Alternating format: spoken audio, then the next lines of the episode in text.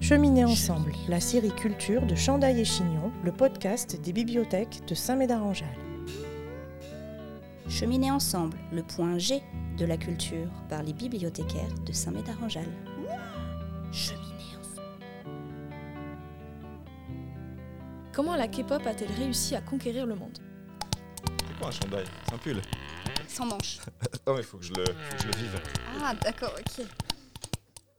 La K-pop représente une importance économique pour la Corée. Toute cette production culturelle actuelle représente en effet un enjeu majeur pour la Corée du Sud. Il faut dire que la K-pop est une véritable industrie qui génère énormément d'argent pour l'État coréen, allant jusqu'aux milliards de recettes uniquement pour la tournée mondiale du groupe BTS en 2019 par exemple. Et qui dit recettes dit investissement, d'une part pour les agences musicales, comme la création de grands groupes comme HYBE et son entrée en bourse, ou d'autre part pour la Corée, avec la question du service militaire obligatoire pour le groupe BTS, mais également le rayonnement international des groupes, l'invitation de BTS aux Nations Unies, et également l'accueil par le président américain Joe Biden en 2022 du groupe BTS. De fait, la K-pop participe activement au soft power du pays, avec toute la K-culture des K-dramas et du cinéma, et est politiquement importante, d'où la grande diffusion de cette culture, mais également la pression qu'elle peut engendrer. Ce culte de la perfection et la grande médiatisation de la K-pop peuvent avoir des effets très néfastes, particulièrement pour les artistes. Ils font violence à leur corps, passant par la chirurgie esthétique et par les régimes. Ils font violence à leurs sentiments, sur le fait de ne pas avoir de relation amoureuse au risque de créer un scandale, selon les agences. Et ils n'ont pas le droit à l'erreur, ce sont de réels produits musicaux. Toute cette pression qui est agrémentée par les réseaux sociaux et les commentaires haineux a évidemment des conséquences sur la santé des artistes.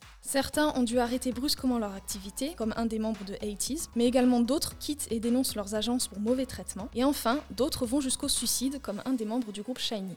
Heureusement, c'est un sujet qui est de plus en plus abordé, notamment par les artistes qui se confient, amenant ainsi à une possible évolution de cet univers musical vers quelque chose de plus humain et justement de plus musical. Beaucoup d'artistes et beaucoup de groupes marquent un très fort engagement pour des causes sociétales comme la communauté LGBTQ+, le racisme en soutenant le mouvement Black Lives Matter, mais aussi la jeunesse de manière générale avec le groupe BTS comme ambassadeur de l'UNICEF. Bibliothécaire, spécialiste en rien, Ou presque. intéressé partout. Plus ou moins. Chandail et Chignon, le podcast vraiment très intéressant. Hallucinant. C'est possible ça? Qu'est-ce qui fait les clés du succès de la K-pop? Tout d'abord, on a la perfection. C'est la perfection qui va participer grandement à l'attrait pour ce genre musical. Pour devenir une idole de K-pop, il faut suivre un programme exigeant. Ça passe par un régime, des cours de théâtre et de posture, des entraînements du matin au soir, mais également de la chirurgie esthétique dans la plupart des cas. Sans oublier l'interdiction d'avoir une relation amoureuse selon certaines agences, afin de représenter un partenaire potentiel pour les fans. Ensuite, on a la diversité des contenus.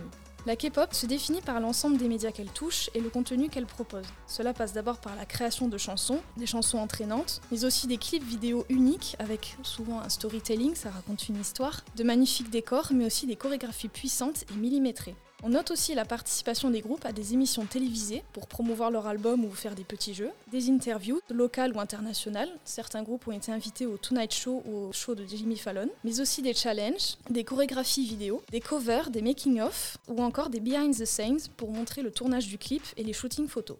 On note également toute la promotion qui est faite pour une sortie d'un album, le planning de sortie, les photoshootings, les teasers vidéo, les extraits de chansons et j'en passe. L'album physique contient systématiquement des goodies, on peut avoir des posters, des porte-clés, des stickers, donnant ainsi à l'album une dimension de coffret et d'objet de collection plus qu'un simple CD de musique. La K-pop regroupe plusieurs genres musicaux, tels que le rock, la musique d'auteur, ce qu'on appelle la K-indie, ou encore le hip-hop, le rap, les ballades, la pop, le RB et plein d'autres, parfois réunis dans un seul et même album. Certains artistes solo ou groupes ont des prédominances telles que Jessie, MCND ou P1 Harmony pour le hip-hop rap, ou encore le groupe Elast qui surfe plus sur des mix entre le classique et le pop électro.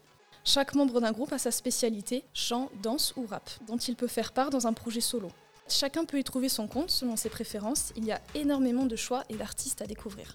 La K-pop, c'est un véritable univers qui se crée pour le public, pouvant même mener à une véritable passion. La vague K-pop est très largement suivie par l'expansion de la culture coréenne de manière générale, par les séries, ce qu'on appelle les K-dramas, avec notamment le succès de Squid Game, mais aussi le cinéma, avec des films comme Le Dernier Train pour Busan ou Parasite, mais également la nourriture, la mode et la beauté, qui vont entretenir cet attrait pour la Corée, et voire même inciter à apprendre la langue. Cet univers existe par la proposition musicale, mais également par tout le système médiatique et économique que cela engendre pour satisfaire le public local et étranger. Sans oublier que ce monde, cette passion qui va susciter le partage, crée ainsi une communauté de fans de K-pop qui vont vivre Corée. On en vient donc au dernier point du succès, évidemment, les fans qui participent au plus grand succès de la K-pop. La communauté des fans de K-pop est tellement immense et internationale qu'elle constitue le pilier de ce genre musical. Il y a même certains groupes qui sont plus reconnus à l'étranger qu'en Corée, comme le groupe 80s. Chaque groupe a son fandom avec un nom attribué, les Army pour BTS ou 80 pour 80s par exemple, et tout le star system est exclusivement conçu pour eux. On cherche même à créer un lien unique de proximité entre les artistes et les fans, avec la possibilité par exemple de participer à des chats en ligne, de gagner une vidéo call avec un des membres, ou encore de participer à ce qu'on appelle des fan signs, c'est-à-dire qu'on est en face à face avec un membre. C'est donc par ce lien d'affect et un support immense de la communauté que se constitue la K-pop. Contrairement aux idées reçues, c'est une musique qui réunit des personnes de tout âge, de tout sexe, de toute origine, et qui répond beaucoup aux questions actuelles, offrant ainsi aux fans une sorte de repère dans leur vie. Décibels Histoire. La série musique et histoire Histoire et musique. de Chandail et Chignon. Le podcast des médiathèques de Saint-Médard-en-Jalles. La K-pop est une musique originaire de la Corée du Sud, largement influencée par les sonorités occidentales telles que le hip-hop, rap, RB et pop, notamment la pop américaine. Elle fait partie du soft power du pays, comme le cinéma et les séries, mais aussi la mode ou encore la nourriture. Aujourd'hui devenue un véritable succès, la K-pop envahit les plateformes de streaming musical, l'offre de CD ainsi que les salles de concert. C'est dans les années 90 que tout commence avec le groupe Seo Taiji and Boys. Alors que le rock était le genre le plus influent, le boy band apporte la recette de ce qu'est la K-pop aujourd'hui. Du chant, du rap, de la danse et des textes qui parlent de la société. Suite à cet événement, l'industrie de la K-pop est lancée avec la création de trois grandes agences, SM Entertainment, IG Entertainment et GIP Entertainment, ainsi que la composition de groupes de jeunes talents tels que HOT et SES. Les années 2000 vont venir marquer l'expansion de la K-pop à travers le monde grâce à la fabrication d'idoles, avec des entraînements intensifs mais aussi des critères de beauté, ainsi qu'à la création de contenus sur les plateformes vidéo telles que YouTube, explosant ainsi les classements musicaux notamment en Chine et au Japon. C'est à cette période que naissent des grands noms de la pop musique coréenne comme les groupes Big Bang, Super Junior, Girl Generation et Second One. La troisième vague débute réellement dans les années 2010 avec d'abord le tube planétaire Gangnam Style du chanteur Psy, déplaçant les 2 milliards de vues en 2014. Dans la même année, face à des groupes phares comme EXO ou Shiny, la petite agence Big Hit officialise les débuts du groupe BTS qui marquera par la suite l'histoire de la musique en remportant de nombreux prix mais aussi en explosant les ventes de CD et en remplissant les salles de concert. Pour faire un petit point sur BTS, il s'agit du groupe au plus grand succès atteignant même celui des Beatles. Composé de 7 membres, ils prouvent leur talent en danse, chant, rap, ainsi qu'en parolier avec des thèmes de société tels que l'amour, le harcèlement, la maladie mentale, la dépression, mais aussi la confiance en soi et particulièrement l'amour de soi, parlant ainsi à la majorité du public.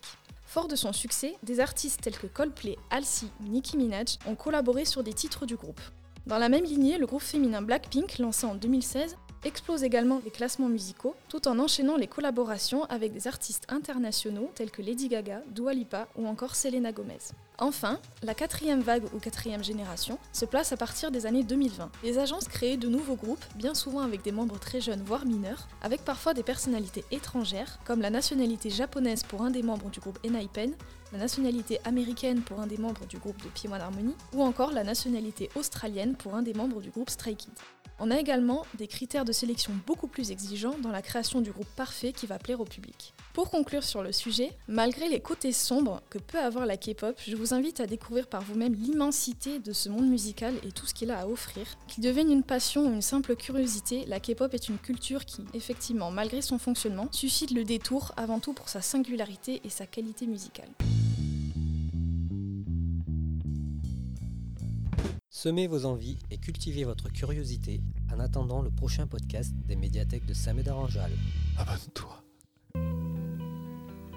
Cheminer ensemble, la série culture de Chandail et Chignon, le podcast des bibliothèques de Saint-Médard-en-Jalles. Cheminer ensemble, le point G de la culture par les bibliothécaires de Saint-Médard-en-Jalles. Cheminer ensemble. Ça vous a plu? Vous reviendrez?